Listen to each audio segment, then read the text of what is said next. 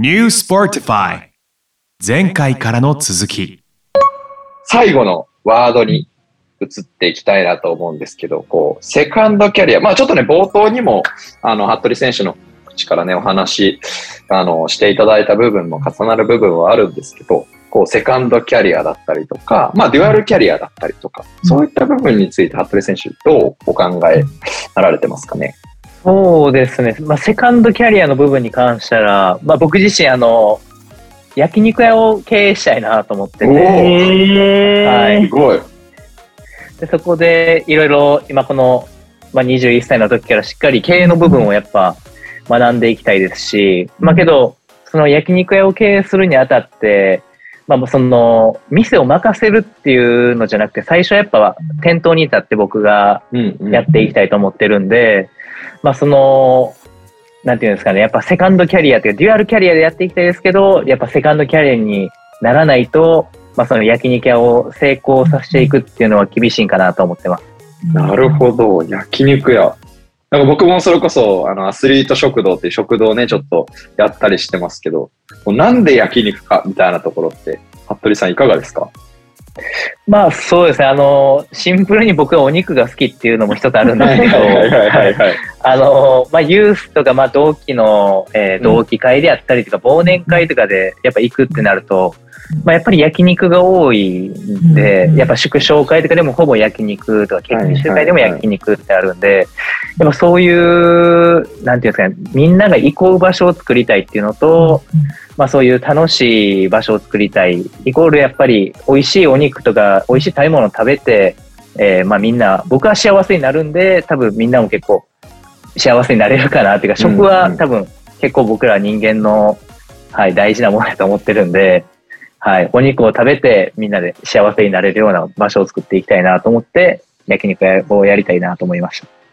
た。素敵ですね。こうみんながね、こう笑顔になるような空間を作りたい。その中で好きな焼肉をみたいなね。ね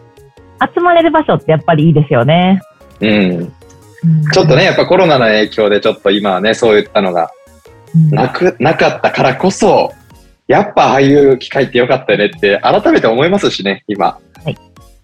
ちなみに、あの、足川さんは、アスリート食堂を立ち上げるときに、はいはい。同業者みたいなとことかってすごい研究しはったりしたんですか？そうですね。正直、そのアスリートとかと一緒にやってるみたいなのがめちゃくちゃ少ないので、うん、あの、そんなにこの、まあ、その食関係の食堂とか、そういった部分での、あの、学びはいろいろと、まあ、いろんなところ行ったりとか、いろんな人の話を聞いたりみたいなのはあったんですけど、結局は何ていうんですかね、こう、新しいものを作っていくっていう形にはなってるので、なんか、ある程度やっぱこう、話を聞きながら自分のこの、あの考えたものだったりとかを加えていったっていう感じなので、なんかちょっとまた、なんかこう違ったアプローチの仕方ではあったかなっていうふうには思いますけどね。服部選手がね、焼肉屋さんのオーナーになるに、今できること何かなと思って、焼肉の研究はね、多分、続けてできることかなと思うんですけど。でも、なんか僕も、まあ今実際にその食堂を、まあこの現役キャリア中にやり、やって、まあそれこそ熊本の時とかお店オープンしてやってたんですけど、練習終わってから、もうあの、午後のそのランチタイムとかで、選手がまずは一緒に食べて、で、その後にファンサポーターと一緒に食べて、そこに僕もこう接客で入るみたいなのをでやってたんで、できないことはないんじゃないかなっていうのはなんか思いますけどね。うん。やっぱそのね、完全なセカンドキャリアより今ちょっと挑戦してほしいですよね、焼肉。うん、なんか、焼肉やってほしい。うん。その店舗をやっぱ構えるっていうためにもいろいろ、まあその、まあ汚い話っていうか、その、やっぱお金の部分とかもやっぱ関わってくるっていうのはやっぱ感じてて、まあ現実のところやっぱ今、そこまで僕に予算、予算っていうかその、あるかって言われたらそうでもないので、まあ今はやっぱり知識つけて、まあけど若いうちに失敗することって僕的には悪いことっていうか、むしろ失敗から学べることって僕は結構多かったので、そうですね、行動していきたいなと思います。いや、すごいな。前向きだな。やっぱ失敗から学ぶ何事もそうですもんね。やっぱり。はい、でもなんか、僕も、あの、それこそ、なんていうんですかね、あの、曲がりっていう形でやらせてもらったんですよ。うんうん。だから、この、がっつりテンポを持つっていうよりかは、空いてる時間でやるみたいなところもやったりしたりとか、あとは、例えば、まあ、今年からちょっとずつ今、あの、進めてってるんですけど、キッチンカーっていうと、ちょっとね、店舗よりは安上がりでできたりとか、なんかそういうイベントにね、こう、なんか、服部選手オリジナルのこう、肉を使って、なんか、まあ、こう、なんていうんですかね、串、串でイベントでやってみるとか、なんかそんなこととか、なんかスモールなところは、なんかできそうなことはありそうですね。なんか今の話を聞いて思うと。うん。はい。あと、あとブラジルといえばなんか、シラスコみたいなイメージあるんですけど。ああ、確かに。はいなんかそういうのとかもね、焼肉屋さんでやるときとかに、ブラジルにいた経験からみたいなのとかあっても面白いかもってなんか、服部選手ならではのセカンドキャリアですよね。うん、こう、スポーツ選手で全国でサッカーやってきた中で、焼き立ち上げた焼肉屋みたいな感じでなると面白いかなって感じがしますね。うんうん、はい。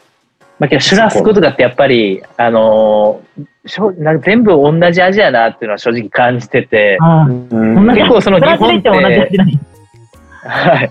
なんかやっぱブラジルと日本の何が違うかって言われたら、やっぱ日本ってだいぶだしとか、そういうタレの部分とか、その味の深みっていうのをやっぱブラジル行ってサッカー以外に学びました。へえ、まあ、そこが、やっぱ日本は深いって感じですよね、そう思うと。はい。いや、なんかそう、なんかぜひそういった個人、こう、服部選手らしいものはなんか、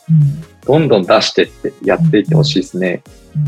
まあ、焼肉屋さんがまあ、メインのセカンドキャリアって感じですよね、服部選手の中では。そうですね、最初はその焼肉屋を立ち上げて、まあ、最終的には僕はそのオーナーっていう立場が僕の中の理想なんですけど、まあ、オーナーに兼一応サッカー指導者っていう形で自分のチームを持ったりだとか、はい、なんかストライカー教室っていうのを、まあ、個人的に開いたりしていきたいなと思っています。肉と教育と。すごいなんか似てるかもしれないです、僕と。なんかやってみたいな、みたいな部分は。うんうん、あの、飛鳥選手のその、ちゃぶ台とか、ちゃぶ台さんとかの、あの、投稿とか見させていただいてて、あの、アスリーモっていう商品とかもいろいろ、はい、拝見させていただいて、い。ろいろあの、まあ、ああいう商品とかも僕的に出していきたいんですけど、具体的に何を出していって、うんうん、いったらいいかっていうのはまだわからない部分とかあるんで、はい、まあ、ぜひ勉強させてください。いやなんか、それで言うと、やっぱこう、自分、さっきあのキャッスルさんもおっしゃってましたけど、自分特有のが多分絶対あった方がよくて、それって多分その人にしかないものなんで、まあアスリーモとかも、まあ、僕が熊本にいて、つながった農家さんと一緒になって、この、えー、アスリーモっていう、この熊本の紅はるかを使って商品にしたので、なんか今までこう、それこそ京都にいて、じゃあ、京都のなんかものを使うだったりとか、なんか今、じゃあブラジルっていうところもあった。じゃあブラジルとなんか掛け合わせできるものとか、なんかそういうのだったら、なんかすごくその人らしさが出るんで、なんかこの競合とのこう差別化みたいなのは図れるなっていうふうには思いますし、そもそもこうスポーツをやってきたこの実績もあるっていうところで差別化は図れてるんですけど、それプラスアルファ、実際にもう飲食ってなった場合、飲食の業界の中で差別化も図っていかないともいけないと思うんで、そういった意味では、そういった今までのこのやってきたこととか、キャリアだったりとか、今までいたところとかも、なんか、ちょっと深掘ってみると、いろいろ出てくるかもしれないですね。なんかでも今イメージ湧いたんは、京都のイメージと、ブラジルにいて、その、ブラジルが同じアジアって出汁文化が見直したってやったら、タレとかなんか開発しても面白そうですよね。確かに確かに。タレやったら今自分で醤油とかね、いろんな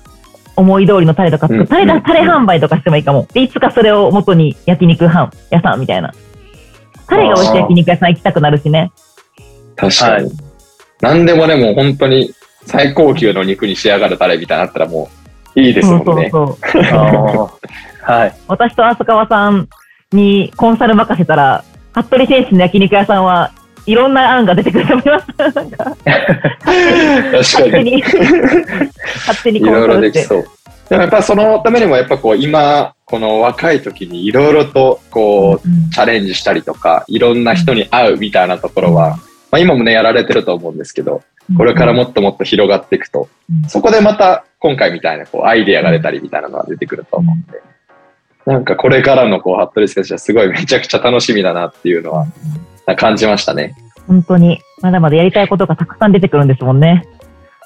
いいそうですね、まあ、ビジネスマンとしても、やっぱりサッカー選手としてももっと上に行きたいんで、うん、もうすべて、はい、あの時間無駄にせず行動していきたいなと思います。いやすごいな、本当に。いや、若い、いいっすね、なんか。今日はね、服部康平選手お話を伺ったんですけれども、ね、ちょっと今から、まだ今からやサッカーをね、もう一花咲かせたいっていう気持ちと、セカンドキャリアとかね、いろんなビジネスに向けても勉強していきたいっていう気持ちと、なんかリアルな感じの話が聞けて、うん、なんかその自分のね、22歳ぐらいの時の思い出すというか、私もその時に何ができるんやろうって思いながら、まあでもその時も子供がいたんで、ね、でも仕事したいし、いつかは一人で仕事がしたいし、でも普通に社会復帰もしたいしって思う中で今にたどり着いたんで、本当にたくさんのことを、もう浅川選手とかも含め学んで、服部選手がね、いろんなところで活躍できるのを私たちは見守りたいなと思いますね。いや、本当にそうですね。そのぐらい本当にね、魅力あふれる、ね、お話もいろいろ聞けたんですけど、どうですかこう、こういったお話をしてみてですけど、こう、服部選手。今回みたいなこのラジオみたいなのって今まではあったりはしますか？そうですね、あの、宮崎の頃に1回だけ、えー、はい、ラジオの収録があったんですけど、まあ、それ以外あんまりないので、はい、ちょっとあの、緊張した部分もありましたけど、はい。とても、はい、勉強になる部分もありましたし、まあ、今後のこともいろいろこうやって話していくと、やっぱもっと勉強して行動していかないといけないなっていうのは改めて感じますし、はい、とてもいい、ラジオ収録がいい刺激になりました。いや、よかったです。なんか僕らも本当ね、多くのことを学べたなっていうふうに思いますし、あ、なんかこんな考えもあるんだとか、こんなキャリアあるんだっていうね、いろんなことをなんか聞けたりとかできたので、すごくいい時間となりました。ありがとうございます。はい、ありがとうございました。ありがとうございました。はい。では、今回のゲストアスリートは、服部康平選手でした。ありがとうございました。ありがとうございました。それではまた次回お会いしましょう。New Sportify 今回はここまで。また次回お楽しみに。